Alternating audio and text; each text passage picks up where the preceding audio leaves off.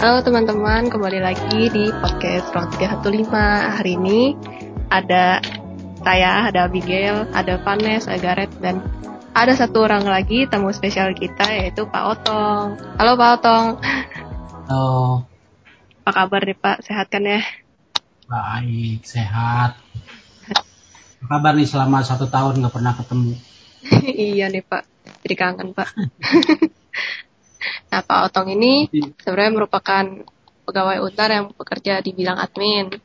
Tapi karena banyak mahasiswa yang bilang katanya Pak Otong tuh populer banget nih di sini, jadi kita mau ajak buat ngobrol-ngobrol nih. jadi Bapak, Wah mantap banget. iya nih. Bapak nih kangen populer? ini nggak Pak? Kangen suasana kampus yang dulu nggak Pak sebelum pandemi? Iya nih, kalau ke kampus sepi banget. Gak kayak sekarang nih Pak. Makanya ini juga nggak ada orang nih. Di kantor sepi juga Pak. Itu di ruang dosennya. Sepi. Tadi ada Pak Tarki, si eh Pak Tarki, Pak Franky sama Pak Fer, sama Bu Vero. Hmm. sekarang udah pergi lagi. Ya. Kalian nggak pada kangen kampus? Wah kangen banget Pak. Di rumah Kangen terus pak, kangen banget. Di kampus sepi banget tau. Isinya nanti penghuninya orang lain. Waduh. Jangan dong pak. Tahun nggak ditengokin loh kampus. Tahun setengah ya berarti ya. Iya lumayan, Am- hampir setahun setengah ya. Ya, hampir tiga semester. Mudah-mudahan besok semester besok bisa aktif lagi. Amin. Di kampus lagi ada yang beda nggak pak?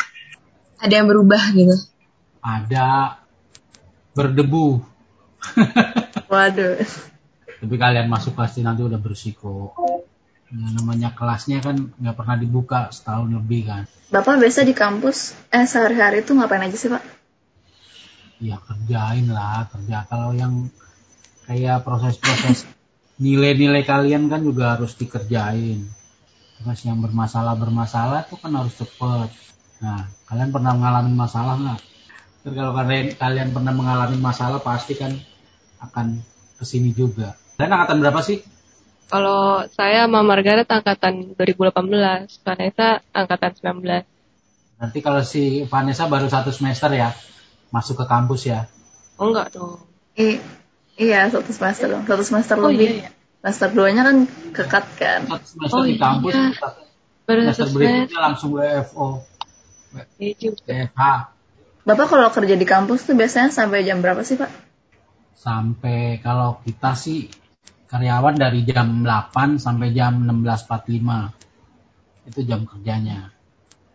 Wah cukup lama ya pak. 8 jam. Kan aturannya 8 jam. Lumayan lah. kayaknya kayaknya kita bahkan yang mahasiswa aja nggak sampai sama itu. Bisa aja pulangnya lebih cepat. lebih cepat tapi lebih lama. Nanti kalau udah semester tinggi lebih lama malah nginep kali. Waktu 8 jam nggak cukup loh Kalau pekerjaan bapak sama pandemik sama pas offline itu ada perubahan nggak pak? Atau sama aja? Ya. Kalau yang pas pandemi kan kebanyakan WFH. Kerjanya malah 24 jam. Karena kan nggak tentu jam segini udah ada eh, perintah lagi, jam segini ada masalah lagi. Kadang-kadang kita tuh rapat sama Pak Franky, sama Pak Fer, itu dari jam mulai jam 11, itu masih kita masih pada ngobrolin gitu loh.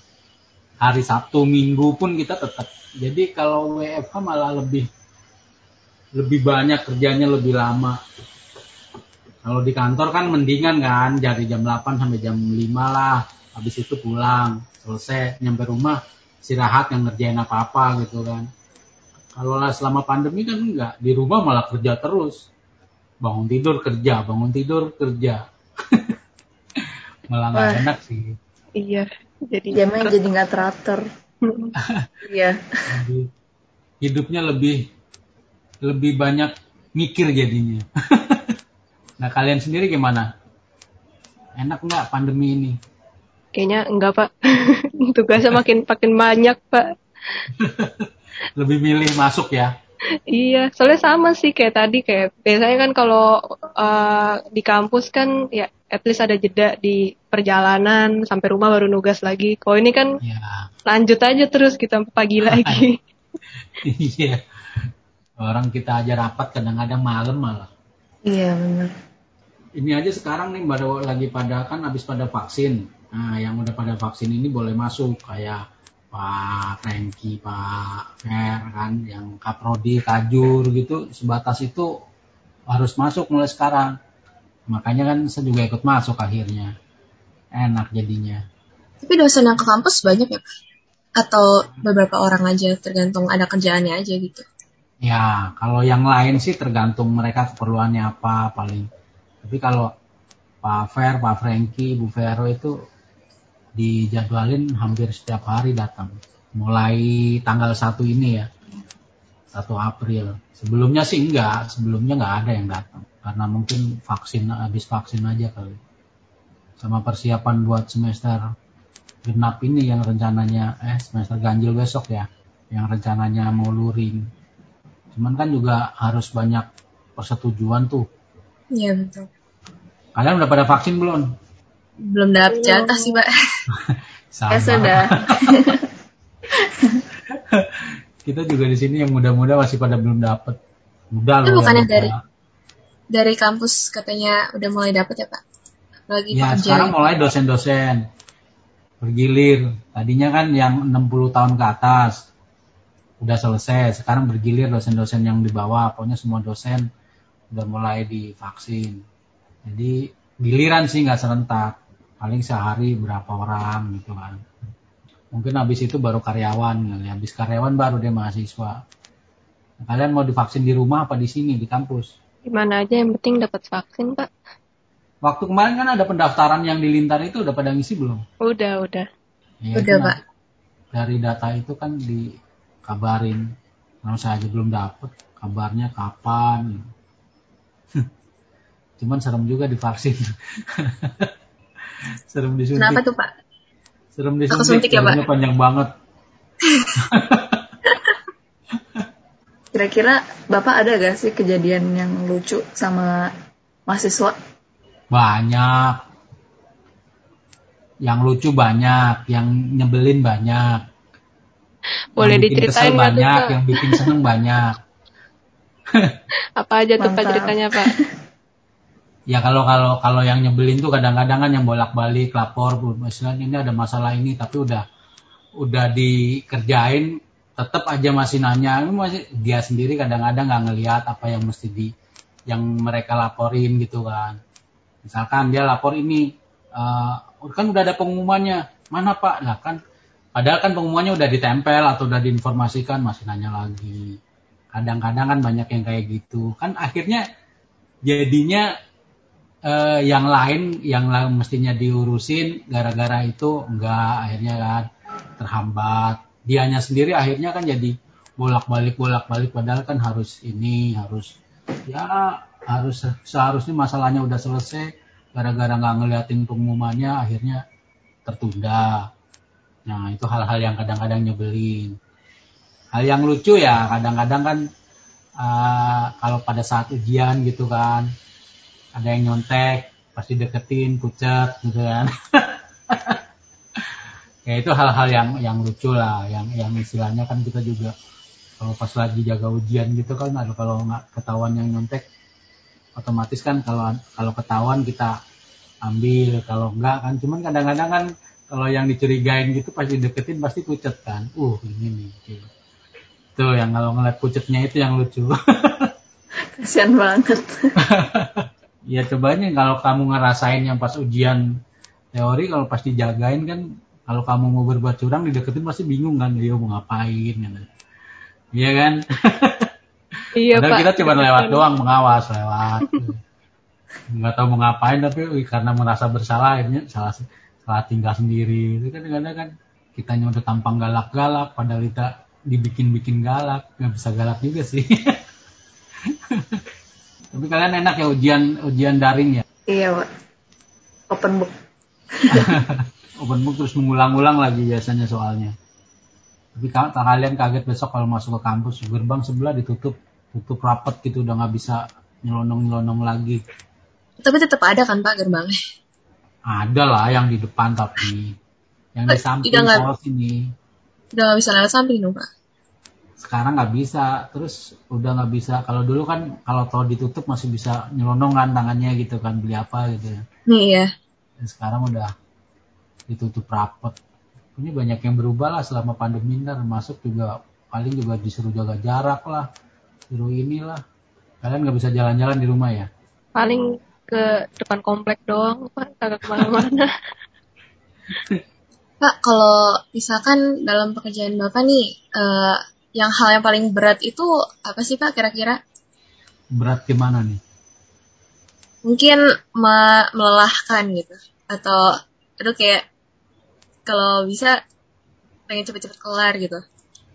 Oh itu biasanya itu kalau yang dikejar-kejar uh, deadline-nya gitu biasanya tuh kalau yang bikin laporan akademik hal-hal yang kayak gitu tuh kayak yang uh, laporan nilai itu yang kadang-kadang melelahkan. Melelahkannya karena kita berurusan dengan dengan data orang gitu kan. Sama ada misalnya kayak nilai kita mesti ngejar-ngejar ke dosen nih sementara batas waktu sampai sekian misalkan sampai akhir bulan. Kalau udah sampai akhir bulan tanggal 28 tanggal 26 tuh belum pada ngumpul. Nah itu kan kadang-kadang bikin lelah kita nagih-nagihin ayo nilai-nilai gitu. Tapi asik juga sih ngobrol-ngobrol terus.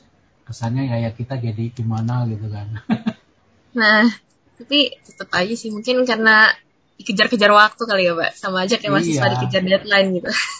Iya, dikejar-kejar waktu. Nanti kan kalau misalnya nilai sampai terlambat gitu kan nggak masuk di KHS kalian. Nah itu yang nanti kan malah jadi masalah lagi. Kalian nggak dapat nilainya. Makanya kita harus selalu nguber-nguber dosen. Dosen telat, ngisi nilai. Ayo ini bulan hari ini. Nah itu kan biasanya kayak gitu. Kadang-kadang yang yang bikin yang bikin lelahnya itu ya ya itu yang nguber-ngubernya itu.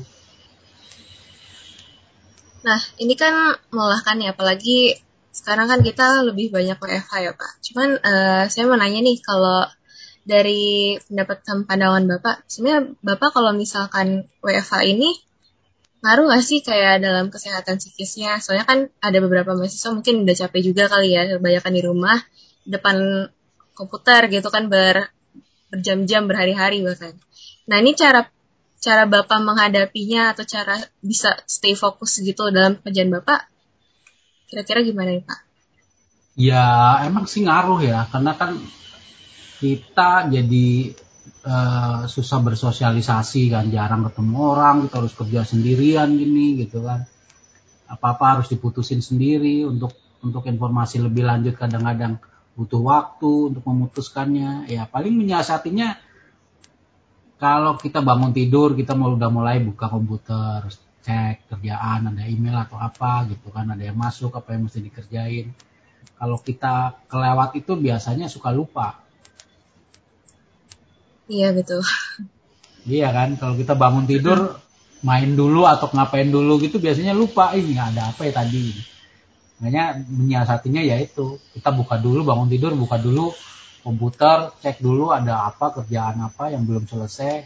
Kita tandain dulu kita kasih uh, target kapan mesti dikelarin. Nah jadinya kan kita malah mengatur diri sendiri akhirnya kan. Kalau kerja di kantor kan udah jelas nih kerjaannya mau dikerjain apa ini udah jelas ada gitu kan. Mau yang dikerjain apa bla bla segala macam udah ada tersiap. Kalau WFH kan ngatur diri sendiri. Dijadwalin sendiri nih mau ngerjain ini sekarang jam segini ngerjain ini jam segini ngerjain ini. Kalau kalau nggak gitu nggak kelar kelar kerjaan kita jadinya kan? Hmm, betul banget Pak. ya emang sih. Kelebihannya kita bisa lebih teratur dalam bekerja. Kekurangannya kita nggak punya sosialis nggak nggak bisa bersosialisasi. Jarang keluar keluar rumah gitu kan. Akhirnya ya kadang-kadang pusing malah. Karena ngadepin komputer mulu setiap sehari-harinya. Nggak ketemu orang. Kurang banget sih Pak kalau di rumah sosialisasinya. ya. iya jadi kan ketemunya cuma segitu-gitu aja gitu kan. Kita biasa berangkat kerja ketemu orang di angkutan umum gitu kan segitu banyak. Terus di kantor juga ketemu orang lagi bla bla bla bla sekian banyak orang. Kalau di rumah bangun tidur ketemu dia lagi. Bangun tidur ketemu anak lagi. Bangun tidur ini lagi. Gimana lingkupnya sekeluarga gitu. Dalam waktu yang lama kan bosen. Ya mensiasatinya kayak gitu kadang-kadang kan. Kita kerja udah pakai jam segini, jam segini, jam segini, udah istirahat dulu, kita keluar dulu ngeliat apa, biar nggak bosen. Akhirnya juga kadang-kadang ke kampus, biar nggak bosen ya udah kerja dulu lah ke kampus, kayak seminggu sekali lah, kadang-kadang seminggu dua kali, tergantung kebutuhan aja. Kalau pas kesel lagi kerja lagi kesel itu kalau pas koneksinya error ya. Ngalamin Iya. kan. Iya. Nah, kesel banget itu. Makanya kadang-kadang kalau pas lagi koneksi error mending lah ke kampus. Di kampus kan mendingan. Hmm. Oh, eh setelah ini Pak, kalau misalkan lagi WFH gini, Bapak suka ngikutin acara-acara virtual atau yang kayak online-online gitu? Ada yang menarik gak nih Pak? Kalau yang itu sih biasanya kita ada rapat ya ngikutin rapat-rapat yang virtual gitu. Kalau kadang-kadang kan saya ngikutin yang eh, di S2 Arsitek itu suka ada eh, seminar FSKN istilahnya ya apa sih forum silaturahmi keraton Nusantara. Nah kadang-kadang ngikutin itu jadi bisa tahu juga oh ternyata begini. Terus kadang-kadang pas eh, ada acara bedah buku gitu kan ngikutin ya lebih enak juga sih. Kita bisa tahu lebih banyak.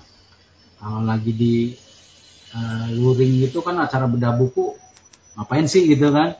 Ah ngeliat aja males.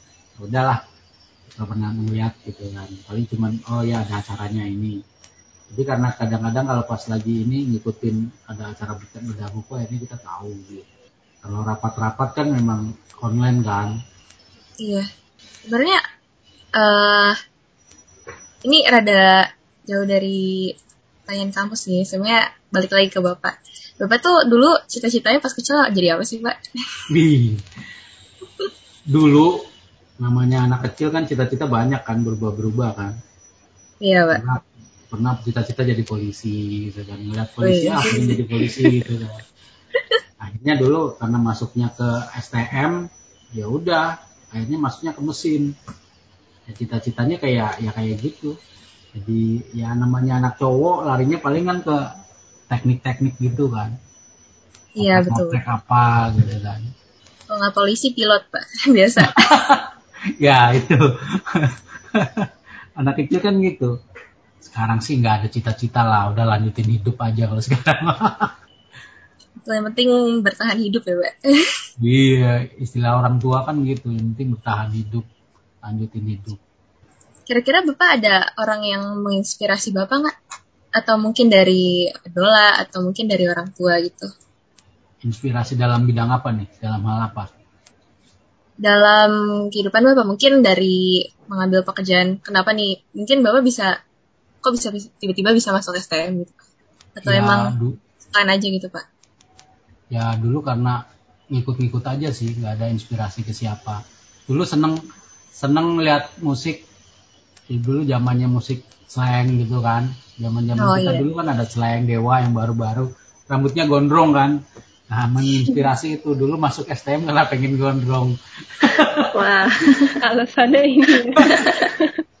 menarik banget. Alasan dulu masuk STM gitu. Ya sama orang tua sih dibilang ngapain sih? Masuk STM gitu kan. Wah pengen gondrong. Ya udah begitu masuk STM gondrong juga panjang. Cuman nggak seberapa badu tuh Pak sebahu tuh Pak atau lebih? Tuh? lebih lebih. Wah. Kayak Margareta gitu tuh. Kurus juga gitu kan. Kurus dulu kan kecil dulu kecil pendek kurus gitu kan. Eh, udahlah pokoknya udah kayak orang cacingan gitu lah. Rambut panjang gitu gondrong kucel gitu. Ah. tapi ya happy aja namanya seneng sih. Betul. Betul banget Pak. Setuju setuju. Yang penting nikmatin ya. Iya.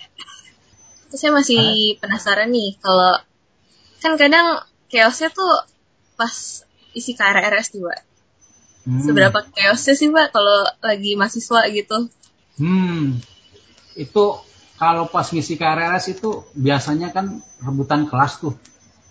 Kalau di- sekarang mendingan dibagi per angkatan. Kalau dulu enggak, dulu itu bareng satu hari gitu. pokoknya arsitek kebagian tanggal sekian sampai sekian gitu. udah nggak dibagi perangkatan itu untuk ngatur uh, kelasnya lumayan ribet tapi sekarang udah dibagi perangkatan tanggal sekian angkatan sekian itu juga banyak yang karena mata kuliah pilihan itu kan dibagi kelasnya dan jumlahnya itu kan dibatasi. Kalau pilihan itu kan cuma 40. Nah, itu kadang-kadang pada saat itu rebutan kan awal-awal wah nggak dapet nih bla bla bla bla gitu kan. Nggak adil lah, ginilah apalah pokoknya alasannya banyak banget kalau yang nggak dapet gitu ya. Intinya kalau pada saat itu itu pasti kan yang nggak dapet protes terus lapor nih nggak ada kurang ini ini ini. Nah dari situ kan suka ada oh ya udah kita coba tanya ke dosennya gitu kan. Dikumpulin dulu biasanya oke masalahnya apa bla bla bla. Nah itu yang kadang-kadang kalau yang merasa oh iya memang ini dibatesin harusnya kan mereka berpikir ya kalian tuh berpikir bahwa ya udah kalau udah dapat 40 udah nggak kebagian milih pilihan yang lain gitu walaupun nggak bareng sama temennya atau apa itu kan resiko gitu kan. Ya itu yang akhirnya kadang-kadang dicarikan solusi. Oh iya kumpulin dulu. Oh iya ini begini begini begini. Kalau yang dapet sih aman-aman aja. Itu biasanya kalau pas ngisi KRRS itu itu yang ribetnya itu pada saat uh, menentukan rebutan mata kuliah pilihan sebenarnya kan kalau anak 2018 mulai 18 ya itu kan udah ada arahan yang pilihannya kan. Arahan oh, iya. dari iya. dari bawahnya kalian mau ke ininya ke mana? Condong ke arah mana? gitu kan spesifikasinya yang ujungnya nanti. Kan pilihannya udah jelas nih kalau misalkan di tugas akhirnya pengen ngambil ini pilihan di bawah mengambil ini ini ini gitu kan. Nah itu yang kadang-kadang mau di ngambil ini ternyata ini udah ngambil duluan di sini jadi kemungkinan yang menutup yang lain pengen ngambil ini sementara ini cuma coba-coba doang yang kadang-kadang bikin bikin jadi chaos di nubruk banget Ramnya tuh di situ tuh. Iya. Kalian udah Karena... ngalamin. Kalau yang si Vanessa belum ya mata kuliah pilihan ya? Nah, udah ya? Udah, udah, udah Pak. Udah ya. Kalau yang kalian yang 2018 kan berarti udah mulai stupa 7 besok ya? Iya, iya. semester iya. depan. Nah, kan udah tahu konsentrasinya ke mana gitu kan. Nanti tugas akhirnya jadi stupa 7-nya bareng ke mana gitu kan tapi kadang yang namanya mahasiswa pengen explore gitu mbak nah, kadang itu. kayak pengen nggak kedapetan gitu tapi iya itu kadang-kadang gitu tapi ya ya itulah namanya namanya orang kuliah kan nggak kita juga nggak nggak salahin kalian buat istilahnya milih coba-coba gitu kan mm. cuman ya akhirnya kan ujungnya pasti numpuk di situ kayak kayak yang 2018 yang dua semester lalu ya yaitu yang dua semester apa tiga semester gitu yang mulai awal-awal masuk uh, milih mata kuliah pilihan itu kan agak-agak ribet tuh. Oh, iya, yang mestinya fisika bangunan satu, apakah harus ngambil fisika bangunan dua? Yang oh, iya, itu. ngambil ini iya, apa begini ini kemarin salah ngambil ini salah ngambil ini gitu kan? Iya kan ribet banget di situ kan? Ah, iya di grup nah, angkatan sampai ribut kan, pak. Iya. sebenarnya itu kan kalau kalian konsultasi sama penasihat akademiknya itu kan ada ada arahannya kalau kalian awalnya ada konsultasi dulu, sebenarnya yang paling utama kalau sebelum ngisi KRRS itu harus konsultasi konsultasi dulu. Jadi kalian itu nggak salah langkah. Nantinya juga nggak akan seribet pada saat pengisian KRRS itu kan numpuk brok gitu kan. Jadi kalian udah mikir oh iya ini diarahin ke sini, ini ke sini, ke sini.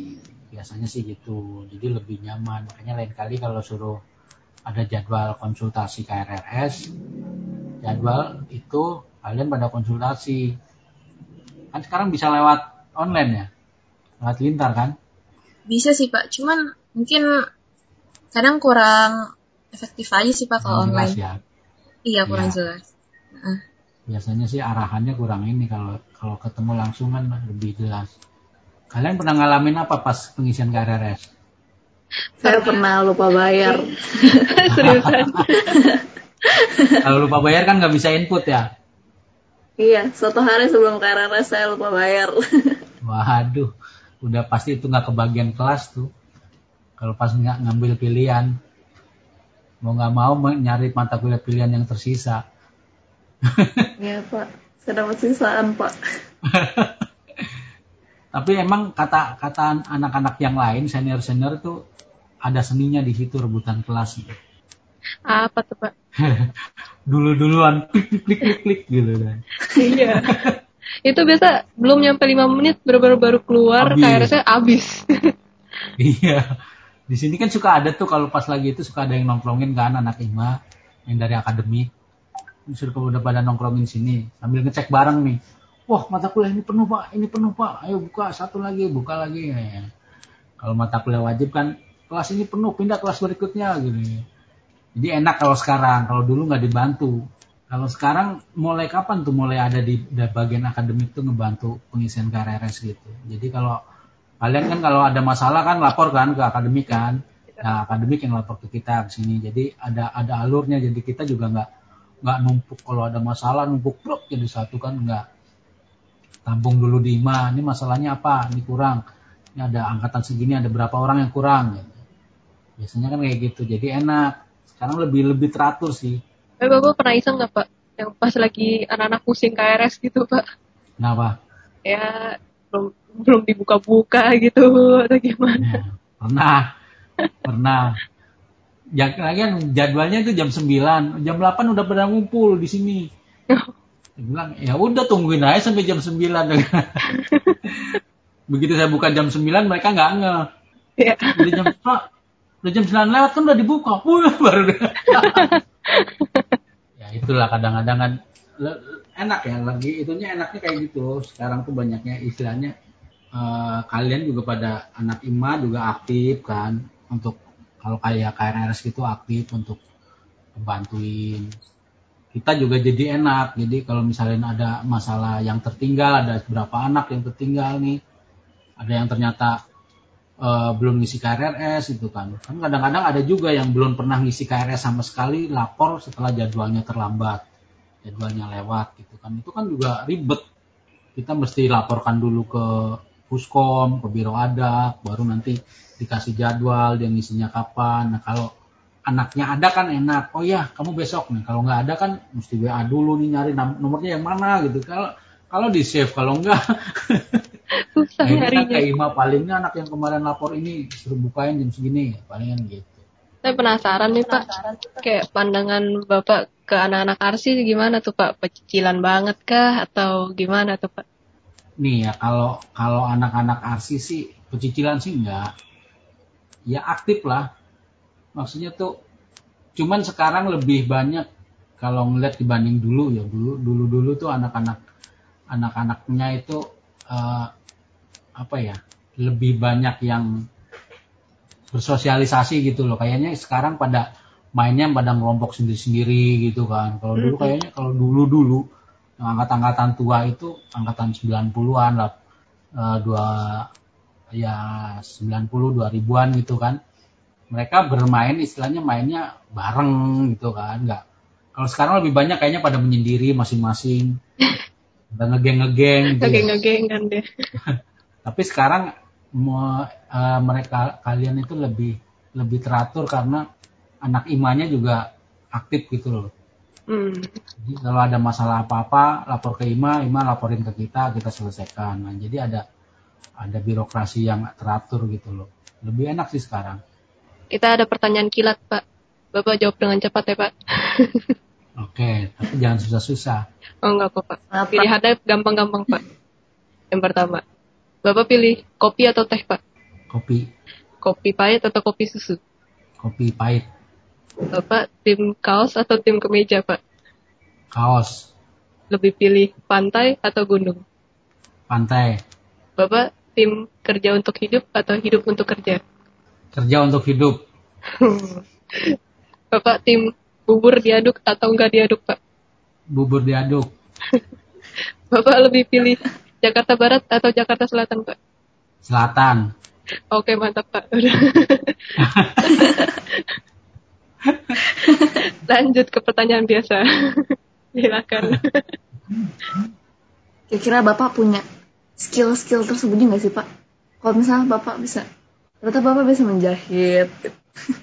Siapa yang sangka ternyata Bapak menjahit? menjahit bisa sih. Beneran bisa Pak. Bisa. Cuman nggak bisa bikin polanya ya, cuman ngejahit aja. Oh. yang penting nggak Dulu bolong. dulu pernah pernah ikut uh, saudara gitu kan. Dia kan uh, kerja di konveksi gitu. Habis daripada iseng ikut dia aja. Cobain aja nyobain satu-satu bisa tuh. Jadi menjahit bisa. Apalagi tuh Pak selain ngejahit Pak. Mancing bisa mancing. Sekarang hobinya mancing. Mancing di mana, Pak? Ini ikan loh ya, bukan mancing keributan. Iya Pak, iya. Bilangnya mancing keributan lagi. Tadi sempet curiga sih Pak. Untung diperjelas. Wah, Kalian pada tinggal di mana sih? Kalau saya sih Saya di luar kota. Enggak sih di Jakarta di Kaliteres Pak, Jakarta Barat. Pantesan pertanyaannya barat apa selatan? Saya selatan. Oh ya, selatan lebih adem. Iya nih Jakarta Barat panas banget. Kalau saya kan di Tangerang, Tangerang lebih panas daripada Jakarta Barat. Iya Pak. Oh, Udah nggak ada pohon, jarang. Kalau Jakarta Selatan kan isinya kebun, pohon-pohon gede gitu kan. Jadi adem. banyak pohonnya. Iya emang Tempatnya juga tertata. Saya di kebaran lama sih, Pak. Oh, ya masih banyak pohon juga kan sana. Iya. Bapak, kalau misalnya menang lotre nih, Pak. Kira-kira Menang lotre. iya, Pak, menang lotre. Misalkan Pak, misalkan. Ah, banyak sedikit. banyak, banyak. Jadi miliuner, Pak. Guys. Kalau Bapak menang lotre, hal pertama yang Bapak bakal Bapak lakuin apa? Raja Ampat. Wah, Pilihan scuba. menarik Pak. Kan seneng pantai. Jadi kalau ngeliat kalau ngeliat itu kan kalau ke Raja Ampat kayaknya buset keren gitu. Kalau enggak Labuan Bajo gitu kan. Oh bagus juga tuh Pak. Kayak Bapak- Bapak suka banget sama pantai ya? Suka suka. Karena suka mancing. Suka Hmm. air istilahnya. Pancing apa Pak di pantai Pak? Bukannya biasa di sungai kali gitu ya Pak? Ya Dan- kalau di pantai ada lah yang dipancing. Ada ikannya juga kali. Jauh Pak, ke, dari ke tengah. Kan ngelemparnya ke tengah, nggak di pantai aja. Pantainya aja ikannya ikan hias ntar Pak. Nah, pantai kalau di pantainya doang mah iya. Kepiting kecil-kecil itu apa namanya tuh? Iya yang kepiting. Ntar ketemu sama si Patrick lagi.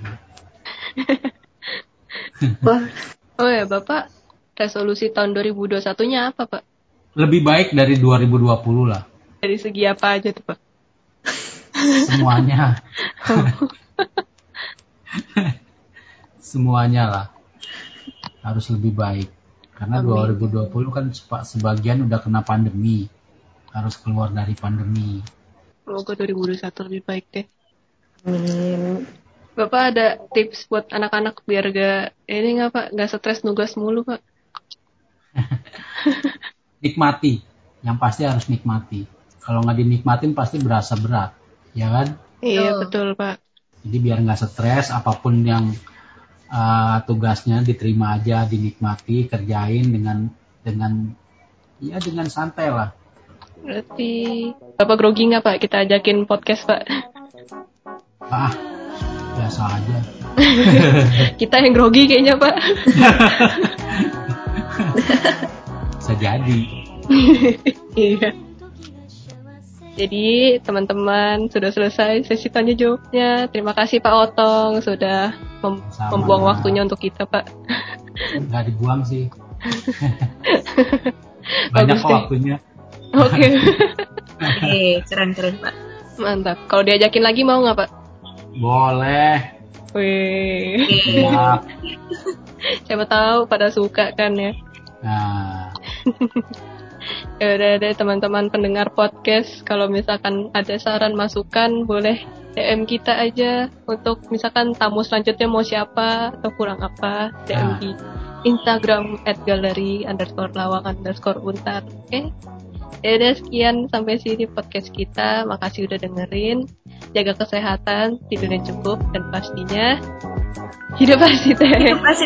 Itu pasti keren.